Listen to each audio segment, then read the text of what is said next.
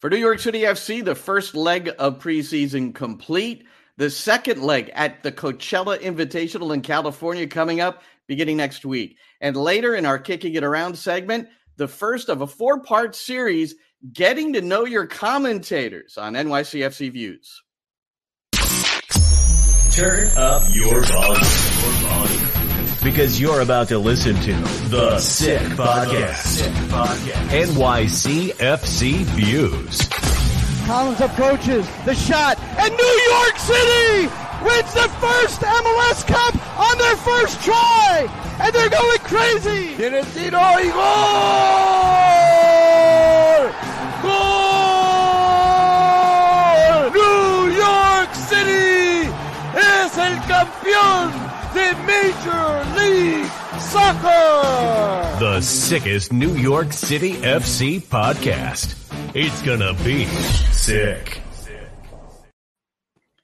Welcome back, everybody. I'm Glenn Crooks along with Roberto Abramowitz. And then later, Roberto, you know, I think uh, this is one thing I threatened to do last year, but let's do it this year now that we've got the Sick podcast NYCFC Views. Uh, we're going to feature each of the four commentators that do the radio coverage for New York City FC. You do it, I do it. Ariel Hudas works with you, and Matty Lawrence is going to kick us off today, my broadcast partner. And the, the thing I've told you all along, uh, and, and I've said to all four of you, I mean, you each have such fascinating stories. And I think a lot of the people that listen to us and hear from us on Twitter when we are, are talking about the club. Uh, know very little about us. So I think it would be. Uh, I'm I'm looking forward to learning more about all of you too. So uh, that'll be a little bit later on. And we're going to learn about you as well. You you get the spotlight shine on on, on yourself too. So that's pretty good. Yeah, you're going to be doing the interviewing of me, so uh, make sure you prepare. I, I, don't want any winging it. It's going to be you. the best three minute interview ever. I promise yeah. you.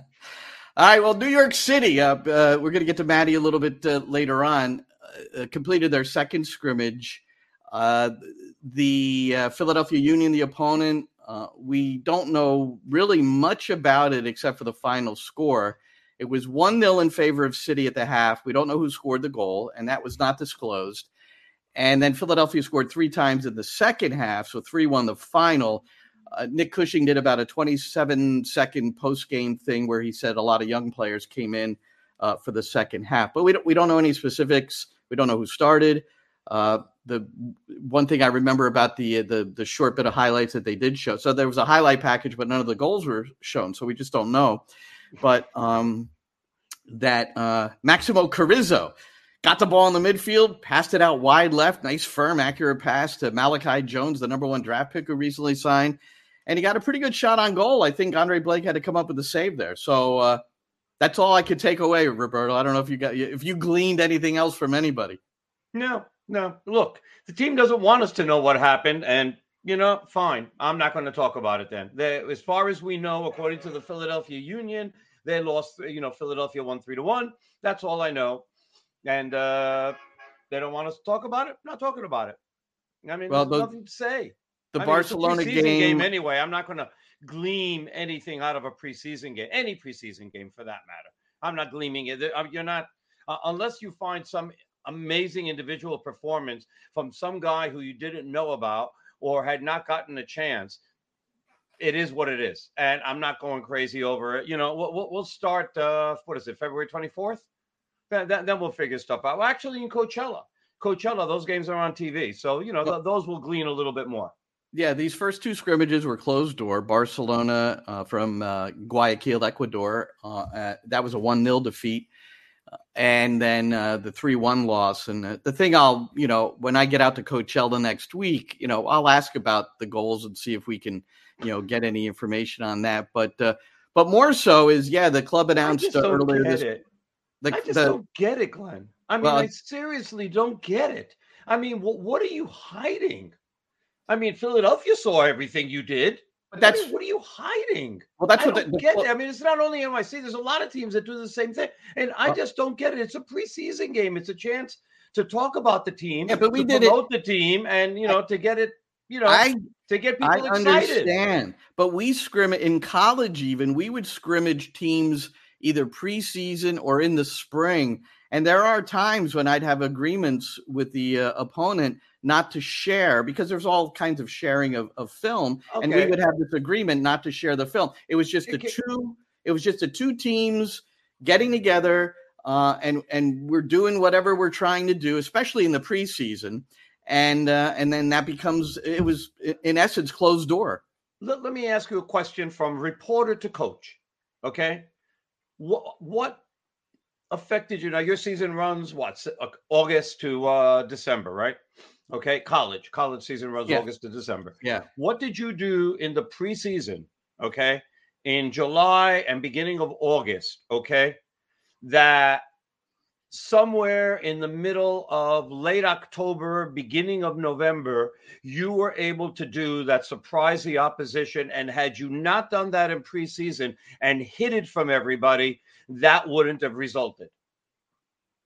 Well, the first thing I think of is set pieces because if you're playing an opponent that you're not going to see during uh, the regular year on the collegiate level, then you you and what you do is you take the set pieces maybe consecutive times. You know that's it's a controlled scrimmage too, so you can do things like that. I have no idea if either of these first two scrimmages were of the control variety where maybe you could have multiple opportunities to do things just to just to train from it. I don't probably not but uh, that, those are the kinds of things uh, that uh, might and and you know the emergence of uh, freshmen. And in the case of a professional team it's it's the young players that maybe some of the opponents don't know as much about. Look i'm not i i, I don't i don't agree with closed door not i think i told you last week I, my if, if teams want to do a closed door scrimmage give them one. Give them one in the preseason. You know and this could come from a mandate from mls and then the rest of them have to be streamed or talked about you know? So the because the supporters are uh, the ones that are mightily interested in this i'm sure it's very good news uh, that they'll be able to uh, see these coachella games. And i'm, I'm pretty happy to say that i'm going to be uh, doing the color commentary on all three of those games san That's jose really cool. And see, like i uh, don't like my thing my, my thing is okay and this is from a layman's perspective because i have no coaching background or or real playing background okay so, from a layman's perspective of what advantage you can gain from this, I look at other sports, okay? And I understand that you have close practices and you have close practices every single week and you open it up one day for media to to see what's going on, to do interviews, and the rest of the time everything's closed except for the first 15 minutes. But look, nobody shows up anyway for that. Okay. So everything else is closed. And I get that. All right. I get that. I don't fully agree with it, but fine, I get it. Um, in these practices, I mean, there's no other sport that does this. Okay. There's no other sport. Spring training is open. They sell tickets to every single game. The NFL preseason, although it's been shortened, is open. NHL, NBA preseason, it's open. I mean, it's I, I don't get the, the, the secrecy of this. Like all of a sudden, they're going to do something that reinvents soccer that is going to give them a huge advantage just as they're going into the playoffs or about to try well, to right. advance to the playoffs. Well, let's, let's ask, let's ask Nick directly at some point this year. You know, maybe early on. And I uh, will, I will, because I I, I want to know what, what what advantage they can glean because I don't. So it, maybe it's just my own stupidity and I don't understand it, and it's me.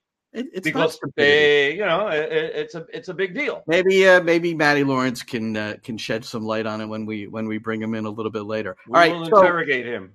So, uh, two loss, two matches played, two losses. It's just the preseason, and I uh, remember your comment from a week ago about the fact that you don't care about results in preseason, and I understand what you were saying, and I kind of countered that by saying maybe early on, but as it progresses, and, and when you get out to Coachella near the end of those, like the third game against the Galaxy, and then a closed door against uh, Austin FC on February 17th, you know, I think you're, I think results could be important. So I brought this up at the last presser, uh, Nick Cushing and Keaton Parks.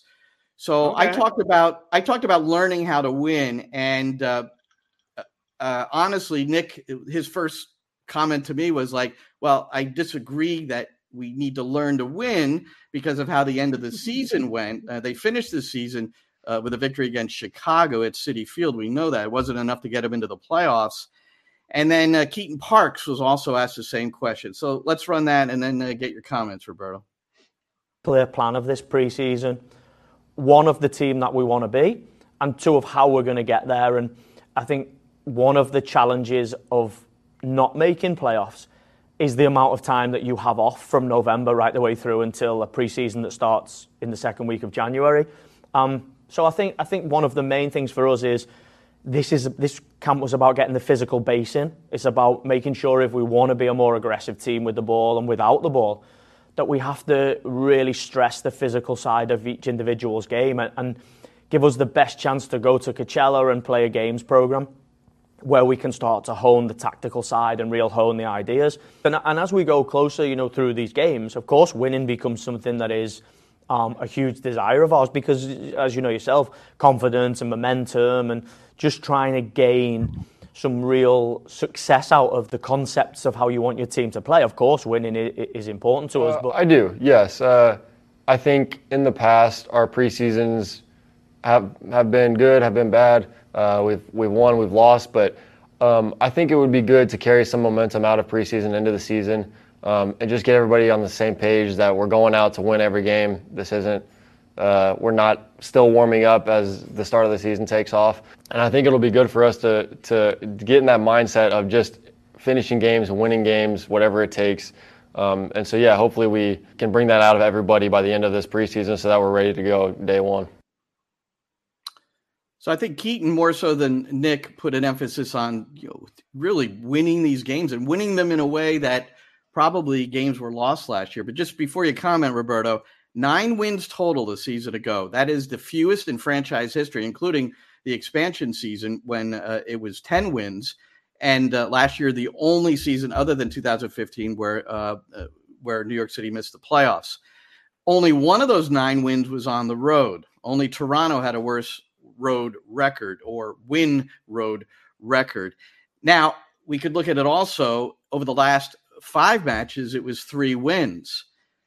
One of those wins against Toronto, which played like a mid-level USL championship game. That that that game was just at Red Bull Arena was it was a pitiful for performance, but you, you still soundly beat them, which is what you're supposed to do. So they got that done.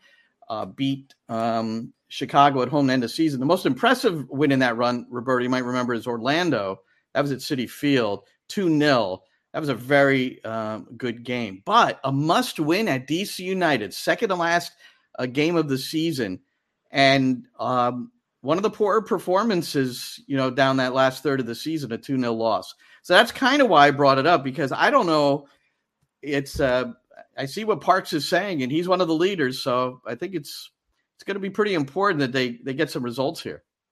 I think that it really depends on the team. Okay, so if I want to put a little caveat to what I said, it really depends on the team. If you have a a young team that you're putting together that maybe doesn't have the right mentality, then maybe you have to emphasize that a little bit so they get used to winning and and they can show. But a veteran team in New York City, although it's sort of young, it, it you know, it was one of the youngest teams last year. It's still a veteran team in many ways, and um, look, I, I think you look more for w- winning individual battles. Uh, who's going to be your left back? Who is going to be, you know, wh- whatever position that you think that you know needs shoring up.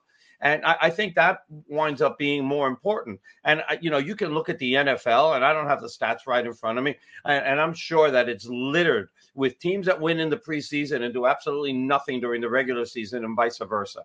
So I don't think it's that important to win. Maybe in some individual cases, it might be a little bit more than in most. But at the end of the day, the most important thing is finding out who you really have individually, who are the players that are going to help you, what are the tactics that are going to help you, and maybe you don't deploy them throughout the, you know, entirely throughout a game because you want to try different tactics. This is when you get to experiment, right?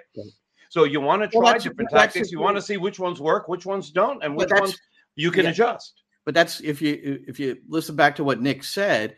He said these early stages, it's really getting the uh, physical together and then the uh, the game method together and then trying to now put it together at Coachella where it's looking uh, the way you want it. And that's why, to me, it's a gradual process. I think they've got a great plan for preseason. I don't think uh, the results in these first two games is that vital. I don't think the result against San Jose on February 7th is going to be vital. But then Portland and then the LA Galaxy, as you're moving closer almost a week uh, prior to the season, I, I just think, um, you, and you need to be scoring some goals too. And we're, uh, uh, there's apparently a new assistant coach on the way. We're going to get to that uh, in just a moment. Again, let me just put one more thing. Okay, so like I've been wa- watching the Premiership, and I'm starting to see a lot of teams using a new system, which is three three two two. All right. And so maybe one of those Coachella games, as you're putting your team together, maybe that's something that you try for a half just to see how the team does it. Right. You obviously you practice it and all that, but then you install it in a half because you want to see how it actually works out against another team. And so that's an opportunity to do that because you're not going to do that game one starting in Charlotte on uh, February 24th. That's to me is more important. I have a. Uh, that's funny. Last night, I, I, I got up in the middle of the night. I couldn't sleep. You know that happens every now and then. And I, I started thinking. I, I, I put out a, a, a lineup with uh, with a shape, and it's a three back shape. All right. I wish I could. If I had the board here, I'm going to bring that thing out. Maybe it's at Coachella. Maybe when I get back. And but it's three at the back. You're going to be then, the soccer Katie Porter. Well, it's the yeah. Well, I'm not, I don't think I'll have any, I won't have any quips like she does. I don't think she's brilliant. Yeah. So I thought, you know, I'm, I'm everything I'm thinking about is Sands, Parks, and Perea on the field at the same time. So how do you set up with those three on the field at the same time? You could leave Sands in the hole and play twin eights with Parks and Perea. You can do that. Uh, but where does that leave Santi uh, Rodriguez? Now, is he on the left? And does that eliminate someone else? I came up with this three put Kevin uh, O'Toole on the left and make him, you know, he's a wingback, but he's maybe a little bit more defensive.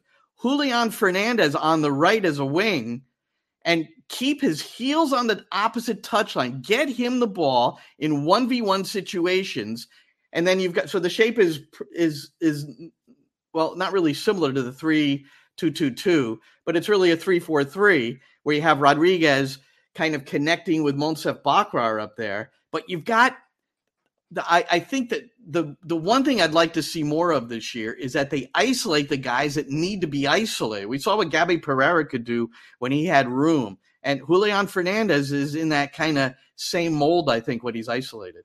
What about Magno? Do you have him in your starting eleven? Not at the moment, but I don't know how preseason's going. I mean, I haven't, you know, I haven't seen a thing. We haven't so, seen. Yeah, exactly. so I, we haven't seen anything. It's hard to say, but I'm I'm thinking, you know, Sands can fall into the back line. Those you got Tayvon Gray and Birk Risa right and left as central backs, but they they can step into those gaps in front of uh in front of the wide areas. And I, I really I really was going through it pretty uh pretty carefully, but also, you know, I can have fun with it because, you know, it's not my team. And uh, if it doesn't work out, I, I don't get, uh, you know, crucified for it. So I, no, uh, that's uh, Nick's job. That, there hasn't been a, uh, a crooks out uh, a hashtag yet. Maybe Matty would start one. I don't know. Maybe, maybe it'll start after that uh, that system and, the, and that personnel. I don't know. Hey, player news. But before one CF Montreal bit of player news. Josef right. Martinez, I don't think this is uh, this has been officially announced, but Josef Martinez, according to reports, is going to go to CF Montreal. So that's pretty interesting. it, it is. I mean, the thing is, uh, what version of Josef Martinez are we going to see?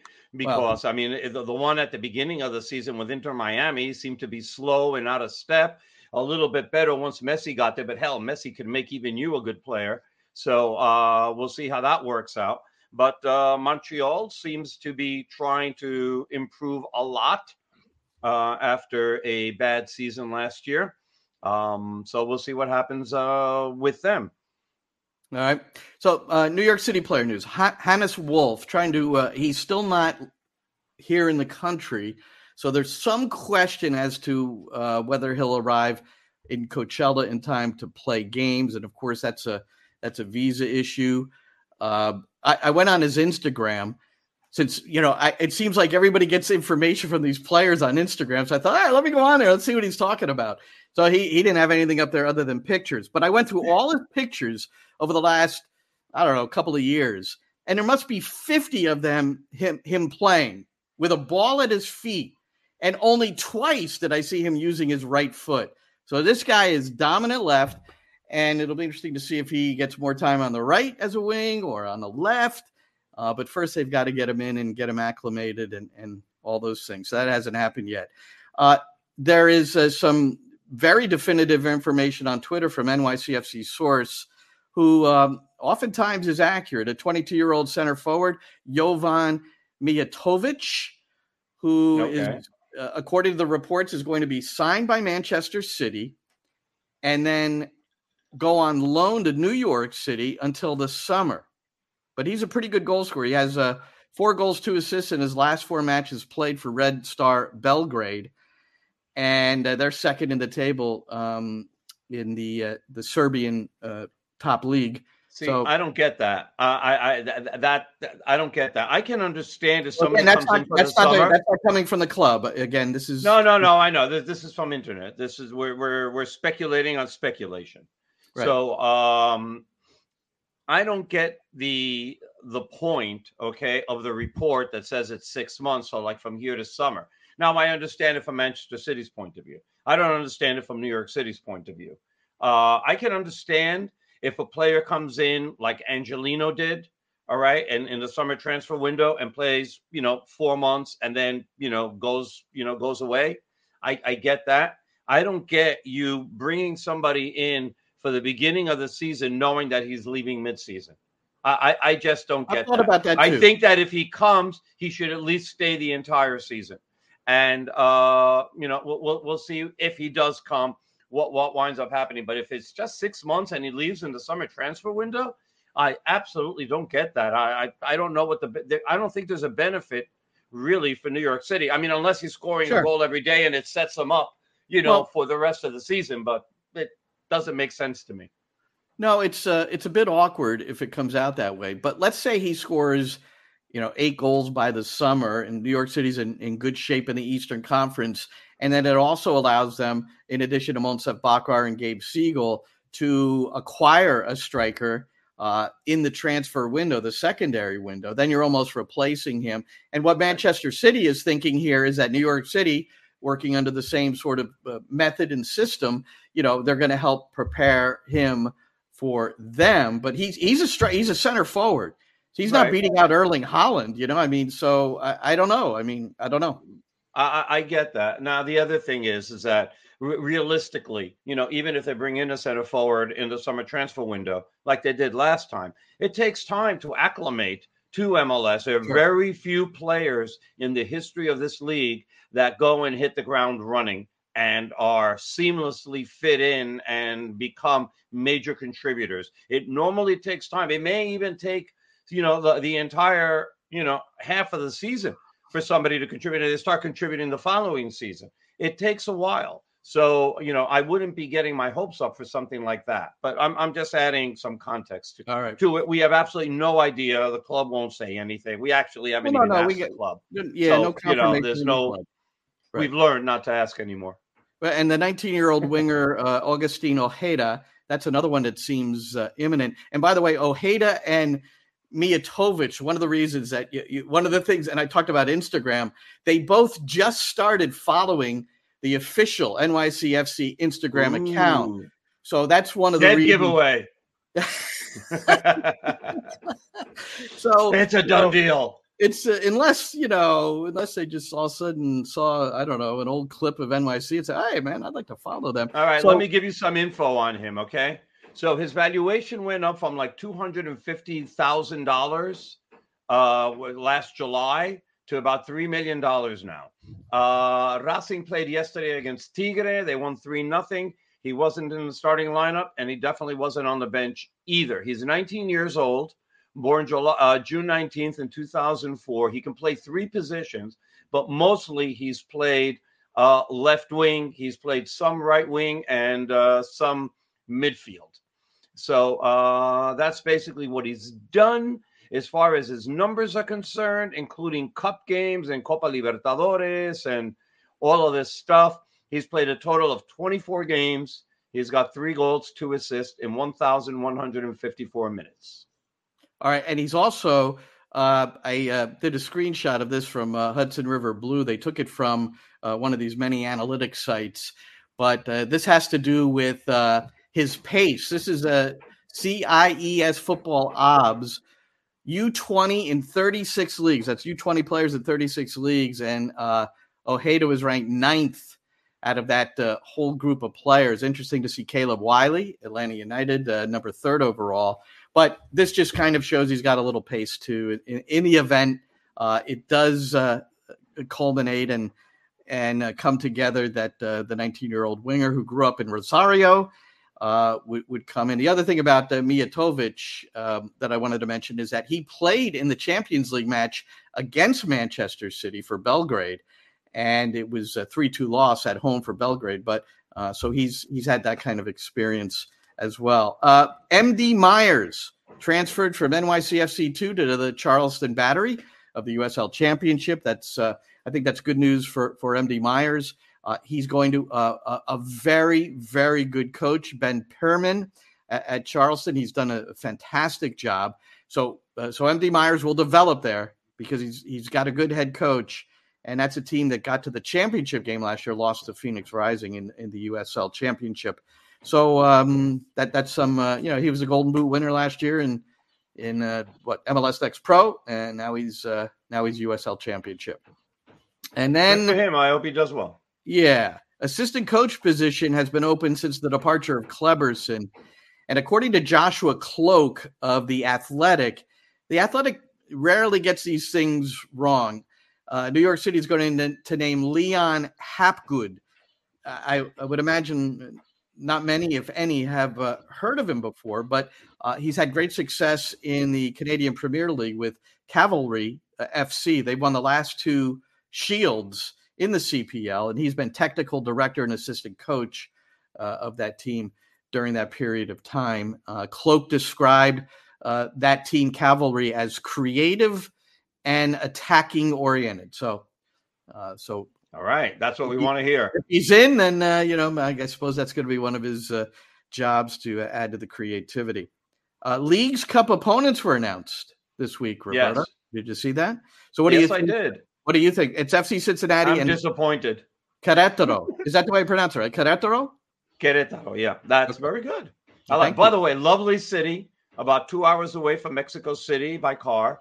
Uh, it, it, really is. They have a beautiful, they have a beautiful stadium that looks like Estadio Azteca, but only 35,000 people. Uh, they rarely fill it up, sadly. Uh, this is a team that had all of its fans banned uh, and they were almost they were trying to force the owners to sell the team after their supporters uh, attacked Atlas supporters in Querétaro during one of their games. It was sort of like they were in social media, you know, threatening each other, and then the Atlas supporters went, and then the Querétaro supporters basically, you know, started a fight. It was horrific, just really terrible stuff there. Uh, and then the team was supposed to be forced to be sold, and they were supposed to be moved never happened. And then late or mid-season in their last season, uh, they finally started allowing fans back in. They haven't been a very good team. Uh, so as far as that's concerned, I mean, New York City you know, should uh, beat them. I haven't really seen where they are in the. They're in the uh, bottom. In the they're standings bottom third, this year. They're bottom yeah. third of the table. FC Cincinnati, and it's of note we're we're not going to Mexico because all the games are going to be played. Yeah. Uh, in North America again. So. Uh, right. So New York City will visit FC Cincinnati and play at home against Querétaro, and then you know we'll see what happens after that. They've changed the format a little bit this year, so where it's more regionalized. So the Mexican teams don't have to travel as much. Like Monterrey, I think traveled something like 4,000 miles, eh, which was outrageous. And I'm sure that it wound up affecting them as far as, uh, you know, how they perform. So it's a little bit more even, although I still feel that they should seed everybody. And if a Mexican team is better seated than an American team, let's play the game in Mexico. I think eventually that actually helps American teams going forward because they should learn how to play some of these games in hostile territory. And trust me, there's a difference between, you know, playing a a game, let's say for New York City and Red Bull Arena, which is probably the most hostile place that they'll face, uh, versus playing a team, you know, playing in Estadio Azteca against America. Although Azteca now, as of this, this is the last game they'll play in Azteca until after the World Cup. Uh, it's being remodeled. So America has one more game against Monterrey there, and then they close it down. Right. You know, or playing in a place like Guadalajara or Monterrey or Tigres. which- Understood. you know, Well, Speaking of the athletic, read the uh, story about Cade Cowell, who left the friendly confines of San Jose uh, to play at Chivas, and it's really great because he he talks very much about uh, how uncomfortable it is, but how that will help with, with his development. One more thing before we get to Matty, Roberto, the away kit apparently has been revealed. I don't. This was like a game or something that uh, put it out, but EA, EA Sports, it used to be called FIFA, no longer is. and they uh, accidentally seem to have leaked all the away uniforms. So if it's accurate, because we don't know if it's accurate or not, Yeah. but if it is, that, that's a pretty smart looking uh, uniform. But what you can't see is like any of the details because normally it's just not a solid black.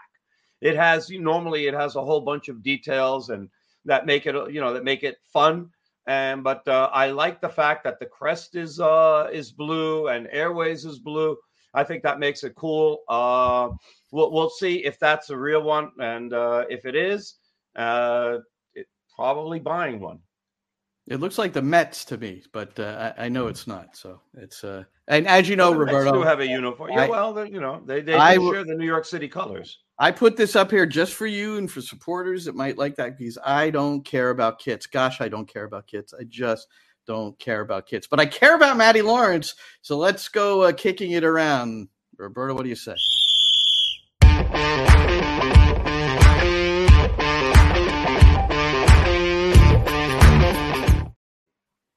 All right, as I uh, teased at the top of the show, we're going to uh, feature each of the commentators that uh, bring you uh, the radio coverage here for New York City FC.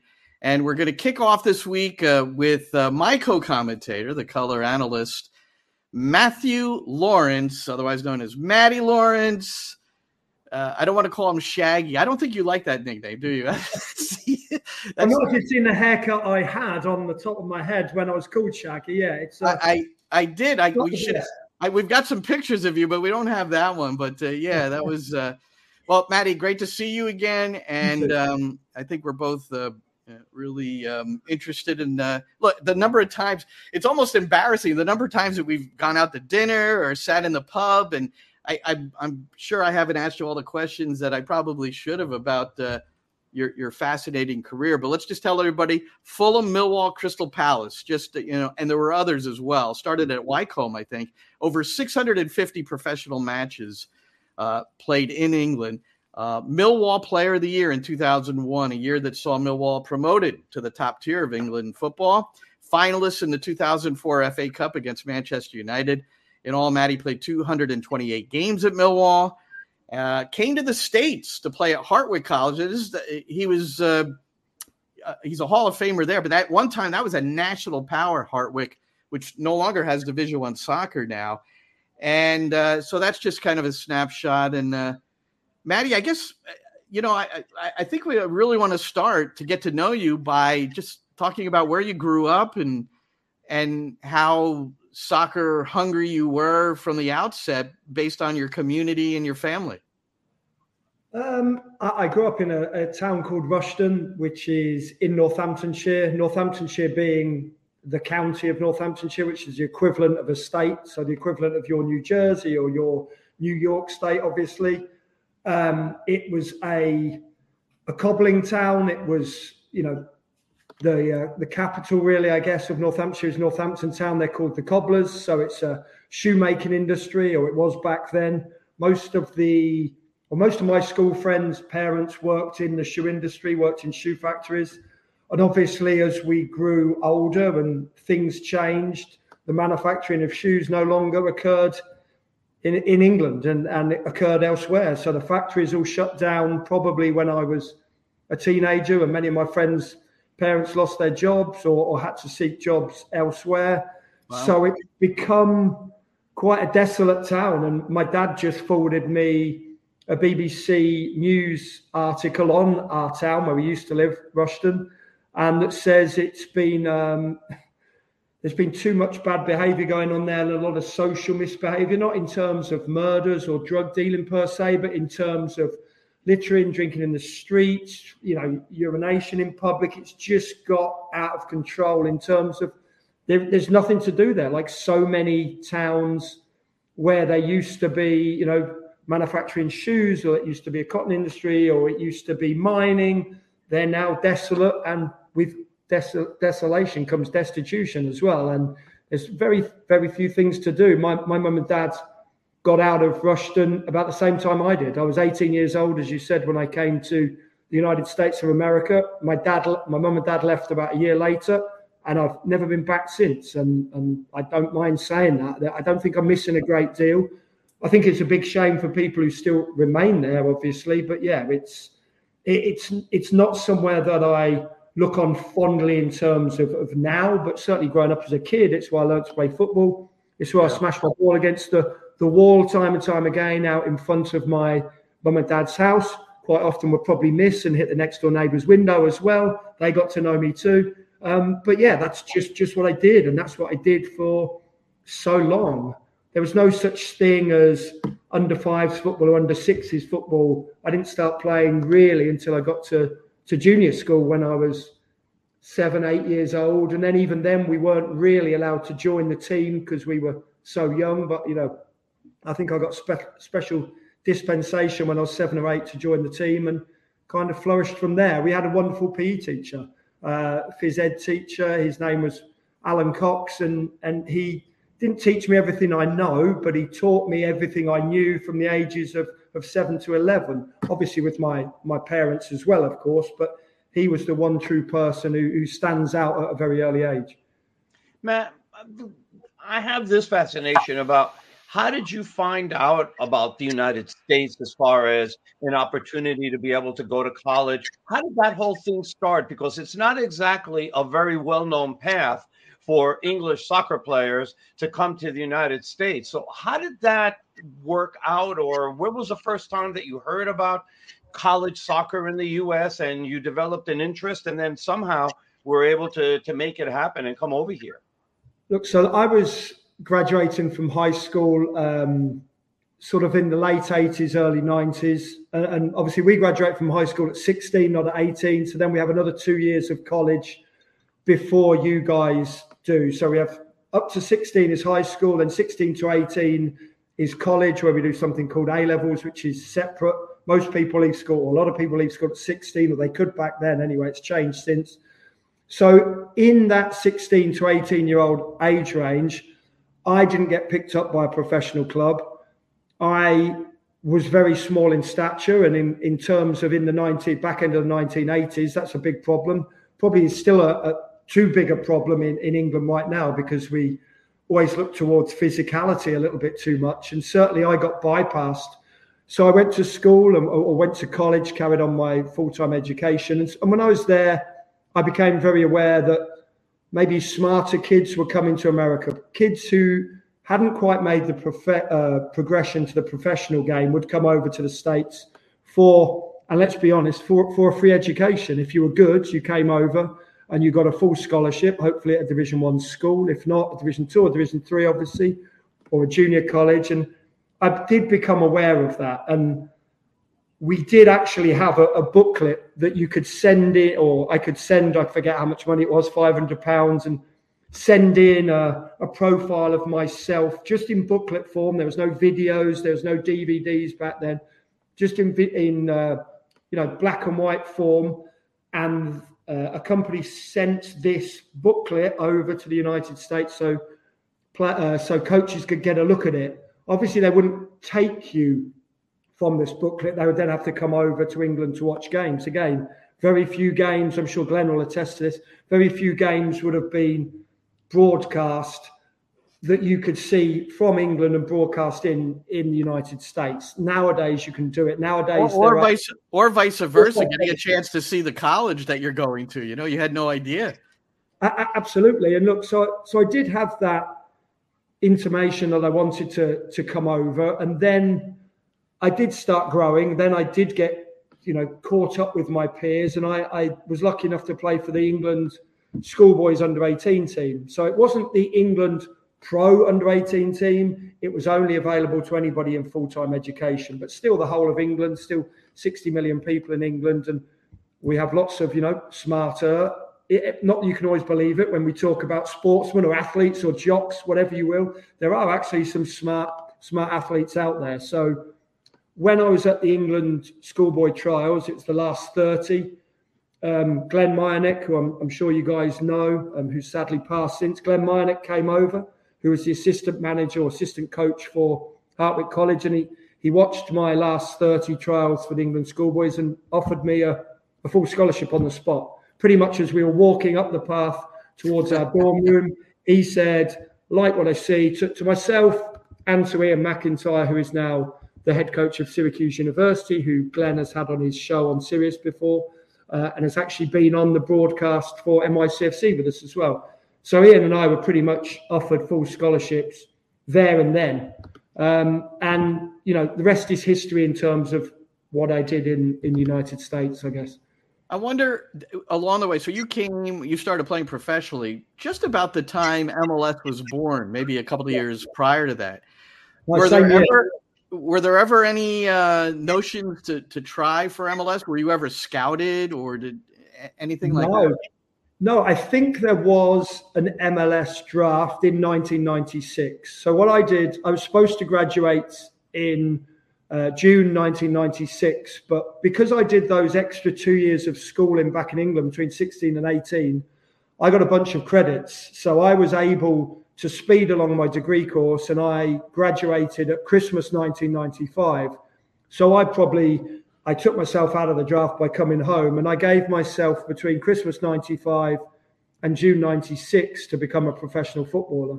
If I hadn't made it, I was coming back to do my masters wherever that may have been, maybe be a coach, maybe be part of the MLS draft. But look, at that inauguration of MLS in 1996, what were there? 10 teams yeah. Players were getting paid thirteen thousand dollars a year.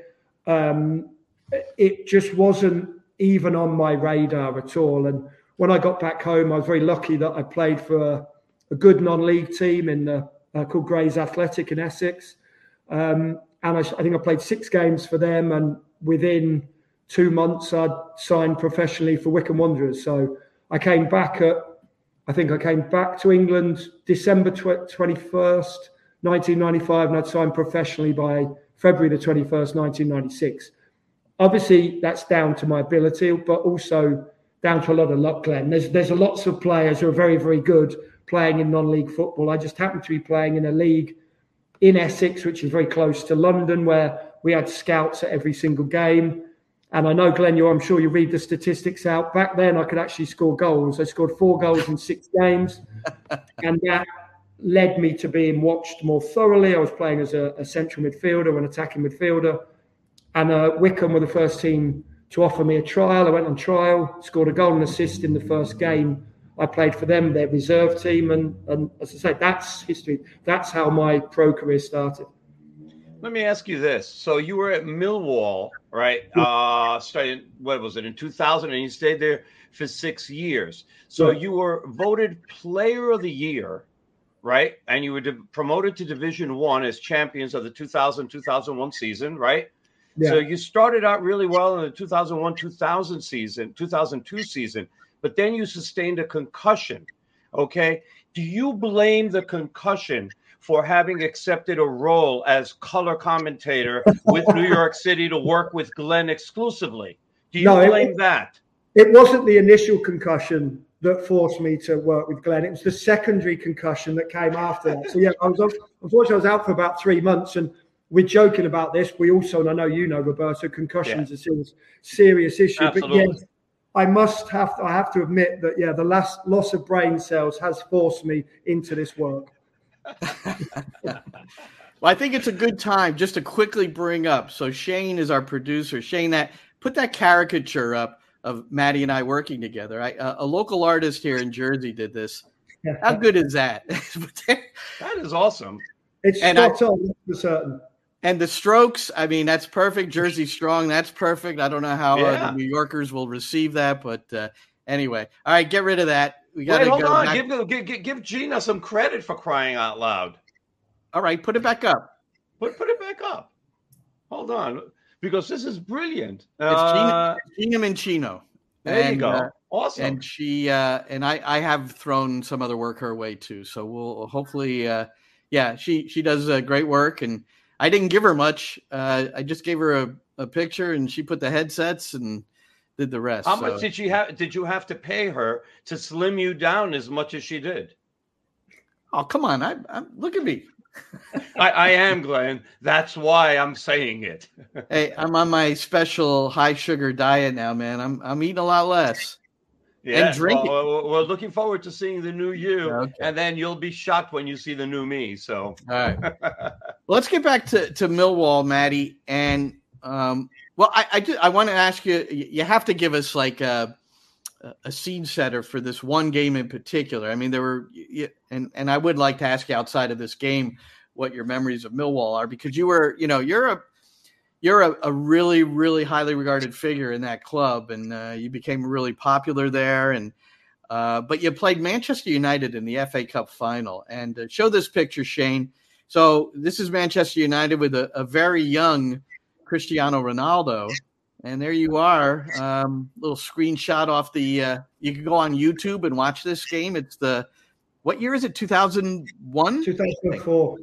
2004. That's right. 2004. you're not even looking at him; you're ignoring him totally. I see. Yeah. that. On purpose. You yeah, on focus. purpose. That's why.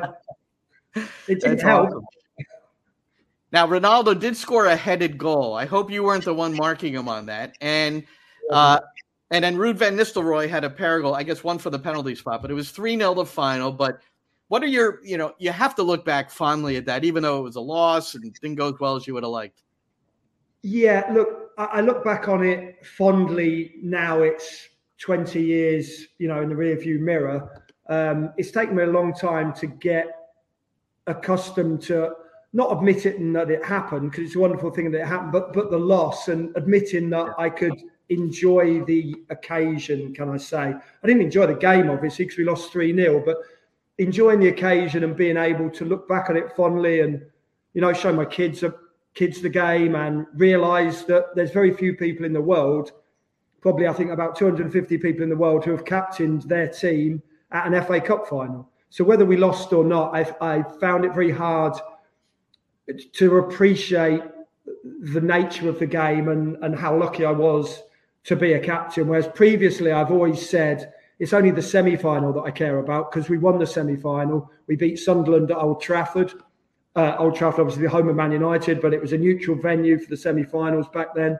Um, and so we won that. And I've always thought of that as my favourite game because we won. But I think I'm doing myself a, a disservice and, and the, the manner of the game and the magnitude of the game as well. But it, it's taken a couple of decades, and um, that, that's truthful. It, it's taken me this long to really recognise what a wonderful achievement it was. It's an I- amazing achievement. I mean, Yeah. just I mean, just just I'm thinking about this as you're talking about it, and I mean, obviously, you were the, uh, the a huge underdog in that game, and uh, the fact that you were able to go there and it's a full stadium, it's the FA Cup final. I mean, that is an amazing achievement that that, that your team is able to get there.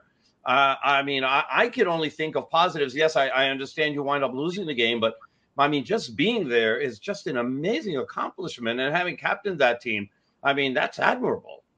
Yeah, look, as an athlete, though, everything's about winning. It doesn't matter about the situation, how many fans are there. It doesn't matter that you're playing Man United. And yes, of course, they're better than you. We were also not only the underdogs, but we were undermanned as well. I was lucky enough to be captain that day because our captain snapped his leg in the semi final. So we were not only underdogs because we were a lower league team, championship team as opposed to Premier League, we, we also had at least three injuries, I think a suspension as well. So it was not, I don't want to say nine impossible for us to win, but it certainly would have been very, very difficult against a team with, you know, Tim Howard in goal, with Roy Keane playing, with Paul Scholes playing, with Ryan Giggs playing, with Van Nistelrooy, Ronaldo. I can't list any more, but I think that's enough. They probably could have played against us anyway. You mentioned Tim Howard, and uh, Kasey Keller famously played for Millwall, and he had some amazing stories about the fans there. Give us one from your perspective of something that was crazy that, that that the fans would do because I know that they're a very I'll say this politely intimidating uh, bunch. Yeah, look, I, I've got one story that shows that paints fans in a bad light because I feel at times you have to do that, and that's fans anywhere around the world. But also, yes.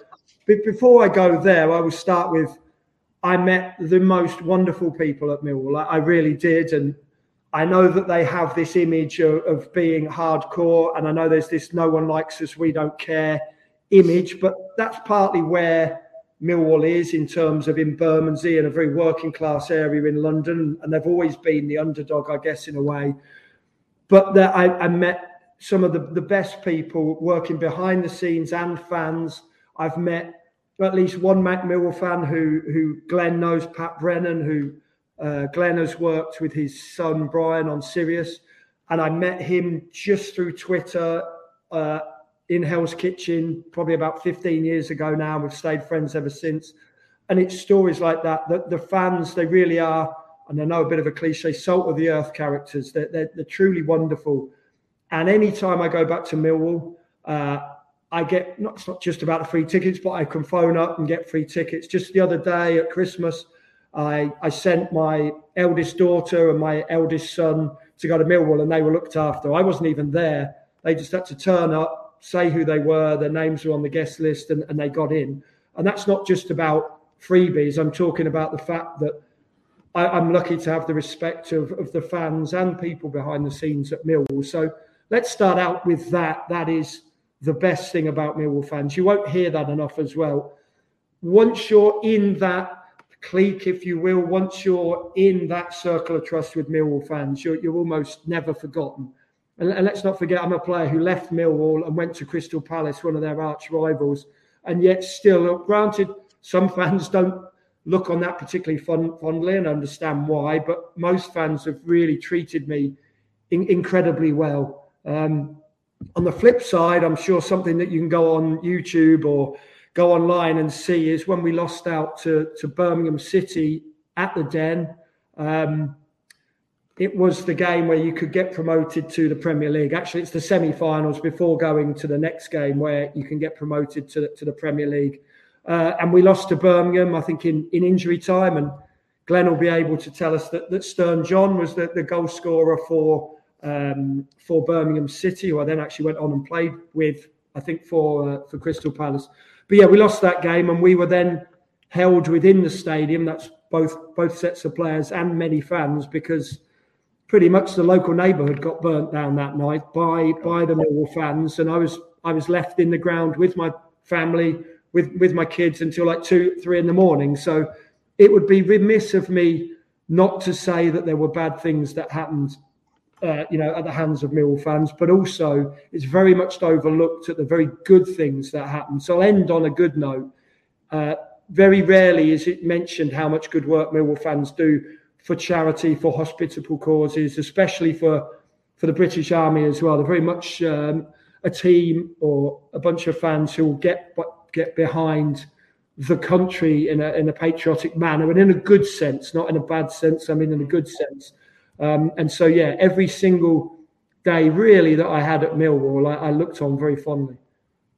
One final uh, note about uh, your playing career is a Crystal Palace. You worked under a number of managers over the years, obviously, yeah. but Neil Warnock to me is the most intriguing uh, because uh, he's a bit of a polarizing figure when you when you hear about it. The uh, the modern managers uh, feel like you know Neil would never change and do any of this analytic stuff, and he would like ah, throw that to the side. We don't need that. Uh, but uh, tell us about your experience with Neil Warnock. So, so talking about old school, let's just start with I think it's only Neil Warnock and Sir Alex Ferguson who have been allowed to manage in the Premier League without having their pro license or working their way to the, towards the pro license because they're so old school because so old or elderly as well. Let's suppose the pro license wasn't even around when they were growing up, so they had special dispensation to not even be working towards it. So he is old school. He is very old school, and he's he's happy to admit it as well. I remember his team talk the first day he showed up at Crystal Palace. Um, the chairman introduced him, obviously, And then Neil said that the gaffer, as we would call him then, the gaffer said, go and put your boots and your shin pads on and meet me out there on the pitch. And nobody ever wore shin pads in training sessions. So everyone's looking around and going, oh my goodness, what's going on here? So we went out to the to the centre of the pitch. He brought the goals up about 30 yards, and the pitch was probably about 50, 60 yards long and probably about 30, 40 yards wide, but it was 11 v 11, so very compact. the goalkeepers had to throw the ball into the centre forward, and it was pretty much survival of the fittest. Anybody who watches WWE, it's like the Royal Rumble, and that's hmm. what he wanted. He very much wanted that. He wanted to see who would sink or swim in a very tight knit environment when everybody was kicking the um, the proverbial out of each other, and, and that's the type of manager he was. Then at the end of the session, he said, and most people were battered and bruised, he said, and he admitted this as well. He said, I'm not really somebody who knows a great deal about tactics. He said, that's for these guys, and pointed to his assistant managers. I'm all about, you know, so I'm, and I'm paraphrasing now, but it's I'm about psychology and man management. And you will all love playing for me more than you've liked playing for any manager ever anywhere around the world. And we had a number of we had Belgian players, we had French players, we had Australian players. Uh, I, I, think we had at least one, at least one or two Aussies. Yeah, so we had many, many players from many, many different cultures, and I think most players will admit they like working for Neil Warnock because he would look after you as a as a footballer and as an individual as well, and he knew how to treat people he would always shout at the people he knew he could shout at. So there was a group of us. It was me, Danny Butterfield, um, Clint Hill, um, Shaun Derry, who he knew he could shout at us because we had the ability to take that on board. So even if Danny Butterfield had scored a hat trick, at, at, you know, before half time, he got shouted at because Neil knew he could handle it. And at least one of the players, and I'll say it, I don't mind saying, Darren Ambrose was a, a, needed a little more hugs and kisses, if if you will, and an arm round him, a metaphorical and literal arm round him. So you know, Darren could have the worst game in the world, could have picked up a yellow card, not touched the ball all game, and Neil Warnock would come in at half time, clap and say, "You're the best player in the world." That's why I love you, Darren. You're the best player. It, it's all, and I'm, I'm sure I'm over elaborating a bit, but yeah. he had that ability to work out who he could treat and how he could treat each individual person. And I think that goes for any line of work, certainly for any sport anyway, any team sport, that's honest. And you know, you and uh, Maxime Chanot have that in common. You both played for Neil Warnock. I, I think Maxime uh, played for him at Sheffield United. Yeah. Yeah. So uh, there you go. And now, uh, now maybe maybe you could become a coach at uh, Maxime's uh, little academy, La Fabrique, you know, uh, in, in, in Brooklyn. Well, Matty, he's going to have to dress better. I'm sure he's going to have to dress better. Uh, well, we've Chanot is a fashion plate without a doubt. Uh, Matty uh, likes to be comfortable. Let, let me put it that way. very well put, Roberto. Thank you. Thank you very much. All right. Well, Matt, uh, Matty, uh, that was wonderful, and uh, and uh, I know uh, Roberto. I'm sure we both learned uh, quite a bit there uh, about our colleague and friend uh, Matty Lawrence. Why don't you hang out for these next two stories and kicking it around? Uh, and one uh, involves Girona and Man City. Now, interesting, they're both City Football Group clubs. So Mark Ogden from ESPN wrote this story, and I was like, "Whoa, I didn't know this." And under the current guidelines, okay, because they're owned by the same group, if Girona wins La Liga, which is certainly a possibility, and Manchester City finishes in the number two or three position in the EPL, Man City would not play in Champions League next year because you can't. If they won uh, uh, the uh, Premier League, Man City, then yeah, the winner goes no matter what. But if they finish second or, or below, they wouldn't be able to go under the current guidelines. And the quote from Mark Ogden if Girona win La Liga and City fail to retain their Premier League title, it could be the catalyst for significant changes in the rules and regulations governing multi club ownership. Pretty interesting, huh? Yeah, it is. Look, uh, and it's only normally in the US that you see teams tanking because they want a higher draft pick. Do you think that there may be a team tanking in Girona? if so, they can't win. I'm sure it won't, and I'm joking slightly. I didn't know that this was a rule. Um, I, I, thought it was a rule that if the same ownership um, group owned a team or owns the majority of them, I didn't think that both of them could play within the same competition. I must admit, but I didn't realise they could still both qualify. If they both win the league, they're both allowed to play. I'm, I'm surprised at that. I must admit. Yeah, I'm, well, I'm wondering that if if that happens, if or it's close to happening, that if uh, the City Group doesn't sell their share of the team to because they don't own the whole team. I think they own less than fifty percent. So uh, I'd be I would think that they would sell their other fifty percent one way or the other. So that wouldn't happen. And an interesting side note: Pep Guardiola, Pep's brother, is the chairman of Girona. Then Pep, of course, the uh, manager at Man City. All right, one other story, uh, and I find this this to me this was the story of the week, guys. Is that there's a match in Belgium that is going to be replayed because of VAR error? Did you guys see this? I did. No. Yeah.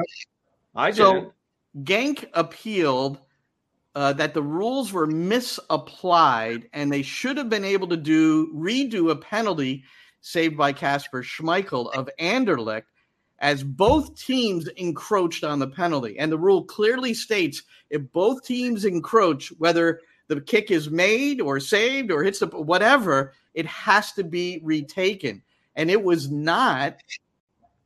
And therefore, Genk appealed. I think the game ended in a draw. And the game is going to be replayed because of VAR error. I, I just, that is could that be precedent setting? That's what I'm thinking. You know, I like it. I like it. I'm I'm in favor. Obviously, with a crowded schedule, that's a uh, you know it becomes difficult, but I think that that's the right outcome. I think that that's the right thing to do. Well, the trouble is with the precedent setting, and we could end up with with lots of games being replayed. I think for something that obvious, I don't see the problem apart from just the stacking up of games. Because even with VAR, we've seen around the world that there's been more than just that occasion where VAR hasn't been used properly. But I guess it's just the fact that the, the laws weren't applied correctly in this manner.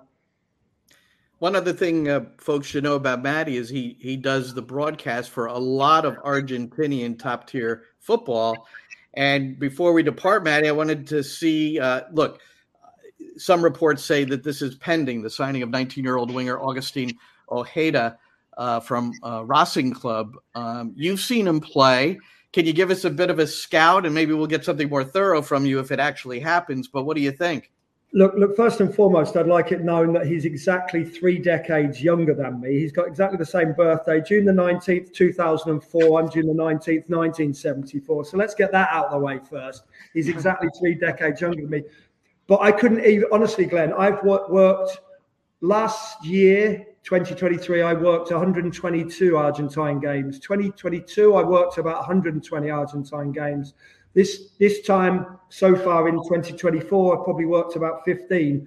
So that's nigh on 250 games, and I can't give you a scouting report. I know that's sitting on the fence. He's played so little.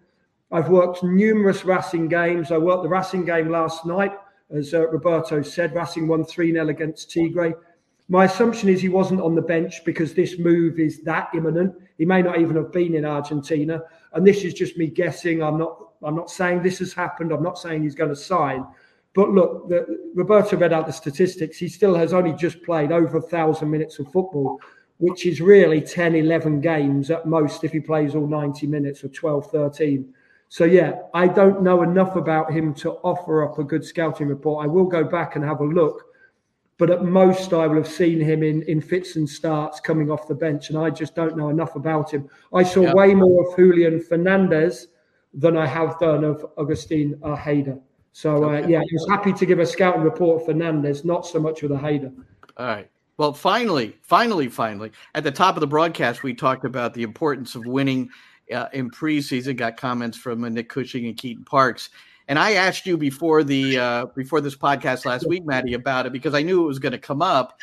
And uh, what was your response to that? Because I thought it was it was brilliant. Yeah, certainly. I, have been in teams where we won every game of preseason and we got relegated, and then I've been in teams that lost every game of preseason and we won the championship or we got promoted. So it's not imperative that you win games of football, but it does depend. I think you guys were alluding to it. It does depend which team it is and who's within that team.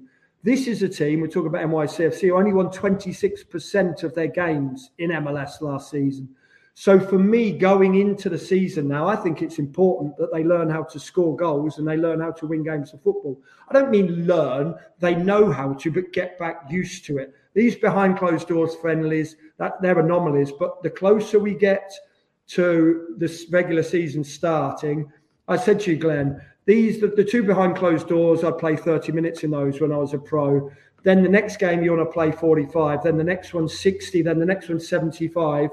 The last game of pre-season, I would always want to play 90 minutes. Granted, I never wanted to get injured, of course, but I'd want to play right. 90 minutes and I'd want to win the game, of course. You want to win that game in your last game before going into the season. Are the results per se important? Of course not. I, I, show, I could show you the Millwall team probably that where we got promoted, or I think we got promoted twice, but certainly we didn't do very well in pre-season.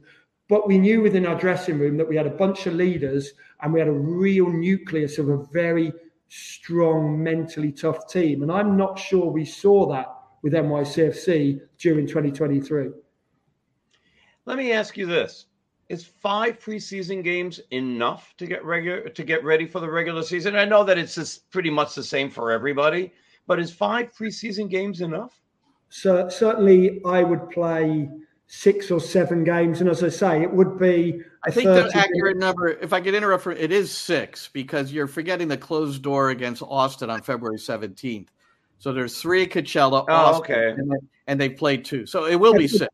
I, I, think it depends on, on each individual player. As I say, I would like to do, uh, I would have done 130 in one game, 130 in another, then a 45, then a 60, then a 75, then a 90. So however many that is, six or seven would be what I would want to do. But again, you wouldn't play anywhere near six or seven 90 minutes. You'd only be playing a, a microcosm of some of the games, sure. certainly the early ones. And we did the same. We would have behind closed doors friendlies for maybe our first one or two games. That's for sure in preseason. Well, great stuff, gentlemen. Uh, part two of our series of Get to Know Your Commentators is going to be next week. Ariel Hudes, he'll be in the hot seat next week, so we learn about uh, his upbringing, and he's he's uh, Ariel. I uh, can't wait to talk to him and get some uh, some of his uh, South American takes along the way. But Matty, Wonderful to see you. Roberto, you as well. And that's going to do it for us. So for Matty Lawrence and Roberto Abramowitz, I'm Glenn Crooks, and this has been NYCFC Views. And that's a wrap. Hope you don't miss us too much until next time. Follow the Sick Podcast NYCFC Views on YouTube, Instagram, Facebook, Google Play, and Apple Podcasts.